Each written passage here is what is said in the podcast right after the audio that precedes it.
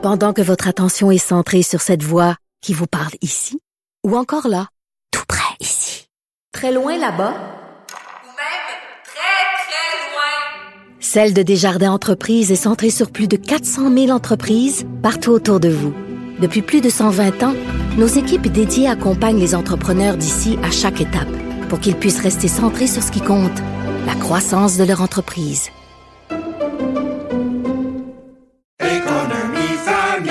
Ici Ricardo. Et Émilie, marchand d'IGA. On a envie de vous inspirer à bien manger. À moins de 5 la portion. Suffit de repérer les produits valeurs sûres et de les cuisiner avec une de nos recettes. Les valeurs sûres, c'est bien pensé, hein? Bien sûr! Détails sur IGA.net. Vous écoutez Martino. Tout ce que vous venez d'entendre est déjà disponible en balado sur l'application ou en ligne au cube.radio. Alors, je viens de parler à Yves Daou, directeur de la section euh, argent du Journal de Montréal, Journal de Québec, qui nous disait que les restaurateurs disent, coudons, ils peuvent pas nous fermer à chaque fois qu'il y a un variant qui va arriver, parce que je vous annonce une mauvaise nouvelle, au fil des prochaines années, il va y avoir d'autres variants. Ils disent, on peut pas avoir des couvre-feux à répétition, des confinements à répétition. Ça n'a pas de bon dit bon sens. Il va falloir apprendre à vivre avec le virus. Et c'est ce que dit, c'est exactement ce que dit Sylvain Gaudreau. Euh, L'autre jour, je l'entendais à TVA Nouvelle et c'était de la musique à mes oreilles. Donc, Sylvain Gaudreau, il est député de Jonquière pour le Parti québécois. Il est avec nous. Bonjour, Monsieur Gaudreau. Bonjour, Monsieur Martineau. Je suis heureux de savoir que mes paroles étaient de la musique à vos oreilles. Ben oui, parce que, écoutez, comme vous, j'étais un bon citoyen pendant très longtemps. J'étais responsable. Je, je, suivais les consignes sanitaires. Mais là, ça fait deux ans. Euh, Est-ce que on peut apprendre à vivre avec le virus? Mais qu'est-ce que ça veut dire concrètement vivre avec le virus, Monsieur Goudreau? Oui, ben moi je pense que on n'a pas le choix d'apprendre à vivre euh, avec le virus, mais comprenez-moi bien, là, c'est pas, euh, ça veut pas dire de banaliser, ça ne veut pas dire d'ignorer, ça ne veut pas dire de que, que, le virus ou la situation est, est, est pas importante et qu'il faut laisser euh, des gens malades ou mourir, c'est pas ça que je dis. C'est que euh, à un moment donné, comme vous venez de le mentionner, on peut pas constamment jouer au yo-yo. Euh, ah, là, il y a un nouveau variant, on resserre les règles, le variant baisse, whoop, on, on, dé, on dessert. Euh, tu sais, comme euh, il, va, il va en avoir d'autres, là, des variantes, parce que moi, ce qui me révolte le plus, c'est de voir à quel point il y a un déséquilibre à l'échelle internationale dans la vaccination. Donc, tant que la planète ne sera pas toute vaccinée, mmh. personne ne sera vacciné. Donc, il va y avoir d'autres variants qui vont pousser. Et là, ça veut dire que continuellement, on va rester comme le même mode depuis deux ans pour délester, euh, on va délester les, les établissements hospitaliers. Donc là, il y a des gens qui avaient des examens prévus, puis ça aussi, il y a des enjeux de santé, puis même de vie humaine derrière ça, parce qu'on a des, examens, des examens importants. Maintenant, on va délester dans les hôpitaux pour faire de la place, puis on s'en sortira pas. Pour moi, ce n'est pas ça, vivre avec le virus. C'est qu'il faut être capable de prévoir, d'anticiper en amont, oui, avoir plus de tests rapides en stock. Oui, euh, prévoir, par exemple, des sites dédiés comme des mini-hôpitaux dédiés pour du euh, pour les cas COVID, pour pas avoir besoin de délester à tout bout de champ. Accompagner également les entrepreneurs pour qu'ils puissent euh, vivre dans leur entreprise, puis les restaurants aussi avec la distanciation. Euh, présentement, il y a, beaucoup d'entrepreneurs sont laissés à eux-mêmes là-dessus. Donc, c'est ça, apprendre mmh. à vivre avec le virus. Je parlais à une amie infirmière hier qui me ouais. disait, Richard, comment ça se fait qu'il n'y a pas des, comme vous dites, des mini-hôpitaux qui sont vraiment là exclusivement euh, pour les gens de la COVID? Pas mettre les gens qui ont de la COVID avec les gens qui ne l'ont pas dans le même hôpital. Dire, on, les, on vous met dans cet hôpital-là et elle a dit ça, ça va empêcher le délestage. Ben oui. Puis il y a eu deux textes là-dessus euh, d'un de, de, spécialiste, le monsieur Cyril Stein, qui est un spécialiste, c'est un, Québécois, mais lui, il travaille comme euh, gestionnaire de catastrophes pour la Croix-Rouge à l'échelle internationale. Fait il doit savoir un peu de quoi il parle. Il avait fait un texte en mai 2021, puis là, il est obligé de le refaire pour puis c'était presque prémonitoire quand on lit son texte dans le Devoir en mai 2021, qui dit ben on pourrait faire justement des, des sites euh, dédiés pour les, les cas COVID pour éviter de faire du délestage. Puis là, on est toujours à la même situation, on n'a pas pris ça en compte. Alors, c'est ça aussi, vivre avec la COVID. Puis là, vous allez me dire, oui, mais il y a un enjeu de ressources humaines. Bon, ben, l'enjeu de ressources humaines, euh, est-ce qu'on a depuis deux ans suffisamment formé de préposés aux bénéficiaires, de, d'infirmières auxiliaires qu'on est capable de, de, de former assez rapidement pour aller dans ces endroits-là. Alors, c'est ça qu'il faut faire. Puis j'ai l'impression qu'on fait du surplace depuis deux ans à cet égard. Et vous parlez de, de ce spécialiste en gestion de catastrophes. On Ouais. en a une ici, Joanne Liu, qui a Ben lutté oui. contre l'Ebola sur le terrain. Oui. C'est une femme de terrain. Et moi, j'ai l'impression, M. Gaudreau, que je suis un coach de hockey. J'ai Wayne Gretzky dans mon équipe, puis il est sur le banc. Il est sur le Ouais. banc, il est pas la glace. Qu'est-ce que vous pensez? Est-ce que M. Arruda est encore l'homme de la situation?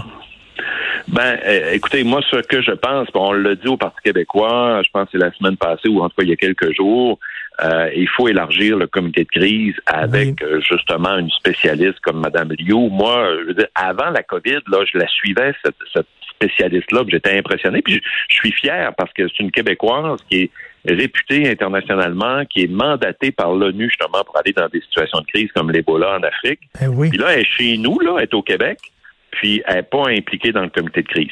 Alors, il y a elle, mais il y en a d'autres aussi qui peuvent intervenir pour venir nuancer puis venir contrebalancer ce que le docteur Arruda ou d'autres peuvent dire, puis qui aussi euh, qui, qui- qui peuvent être fatigués là, depuis deux ans. là. Donc, d'aller chercher de l'air frais avec des spécialistes comme le, le docteur Liu, moi, ça m'apparaît tout à fait euh, sensé. Parce que là, on, sent que le lien de confiance entre bon, on a beaucoup appuyé le gouvernement, puis des fois, Ouais. moi, moi même, des fois, je me retenais pour pas trop le critiquer en disant on a une, on a obligation d'être solidaire, on est en temps de crise, tout Mhm. ça. Mais là, à un moment donné, il faut retrouver notre liberté de parole aussi, et on voit que le lien de confiance s'est effrité et que là, on comprend plus rien. Là, on, avance, on recule, on prend des décisions, on- comme le couvre-feu, on l'explique pas vraiment pourquoi, on n'a pas de base scientifique. On est un peu mêlé là. Ouais, ben quand, quand vous dites le couvre-feu, moi je suis d'accord avec vous. Puis euh, j'ai- le goût de faire un- une métaphore ou en tout cas un lien avec le- l'expression elle-même. Couvre-feu. Si on est rendu là qu'on est obligé de le ramener, de, donc de couvrir le feu, ça veut dire qu'il y a encore le feu. Tu sais, après Mm. deux ans. Là. Donc c'est c'est ce feu-là, moi, que je veux qu'on qu'on qu'on évite d'être obligé de couvrir. Là. Tu sais, après deux ans, est-ce qu'on n'est pas capable d'apprendre de ce qu'on ce qu'on a vécu, puis de, de, de nos pires moments, puis de nos meilleurs aussi, puis de profiter des meilleures ressources qu'on a au Québec, comme M. Stein qu'on a parlé tout à l'heure, ou Mme Liu, euh, pour euh, pour devenir une société euh, qui, qui va être résiliente face au, au, au virus. Et euh, moi, moi, je suis comme vous, hein, même comme député de l'opposition, souvent c'est ingrat dans notre situation parce que on doit poser des questions au gouvernement, Mm. mais en même temps, moi, je me sens responsable face aux électeurs, aux électrices qui, qui me font confiance.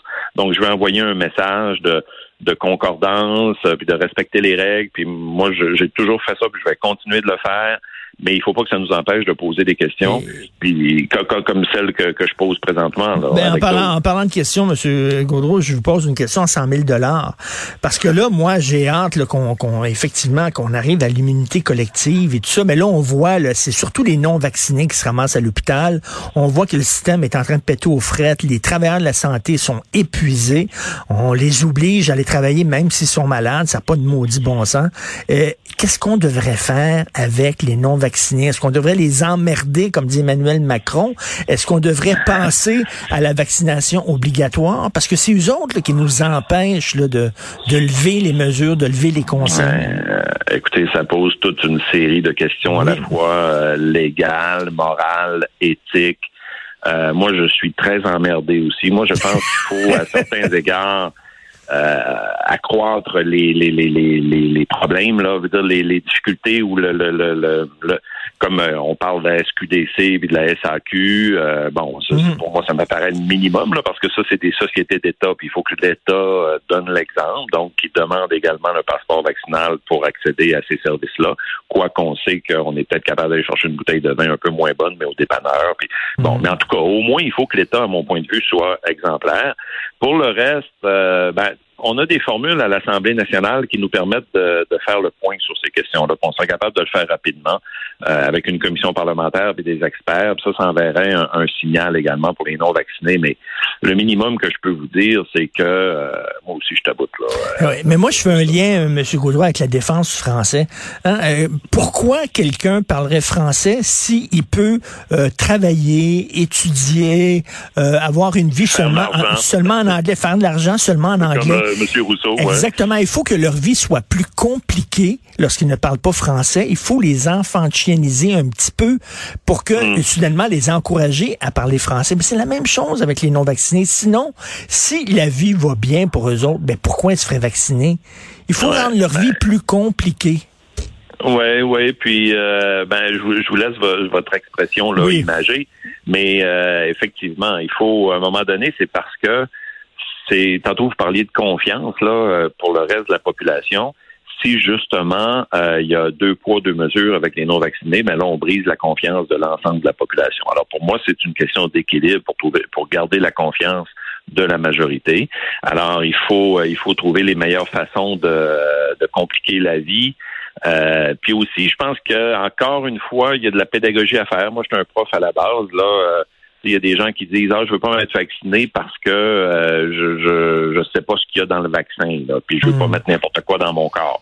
Oui, mais tu as un tatou, est-ce que tu sais ce que, que Mais tout oui. dans, dans l'encre que tu sais puis Et- ah ben là ouais, ben tu sais c'est le genre d'affaires. Mais il y en a qui fument. Monsieur Gaudreau, il y en a qui fument ben puis qui oui, il y en ça. a qui fument. Ben, moi, j'ai posé la question à des gens autour de moi. Là, oui, mais t'as un tatou, tu sais. euh, Ah oui. euh, ouais, mais là, le, tatou, euh, ben là, tu sais ça, là, ça tourne en rond, tu sais. Puis, euh, fait, que- fait que c'est ça, tu sais. c'est- Il faut faire euh, quand même de la, de la pédagogie aussi à, à travers ça. Euh, c'est c'est pas simple. Non, c'est pas simple, mais bon, euh, comme je le dis, là, je comprends que les gens au gouvernement sont fatigués, mais Oui. on a besoin d'opposition plus que jamais parce qu'il y a Mm. des questions à poser. Justement, c'est le rôle des partis d'opposition comme le PQ à les poser. Donc, est-ce que on peut commencer à jaser, à parler de vivre avec le virus Ouais. plutôt que de se terrer tout le temps. C'est ce que vous dites au PQ et bravo. Merci beaucoup, Monsieur Sylvain Gaudreau.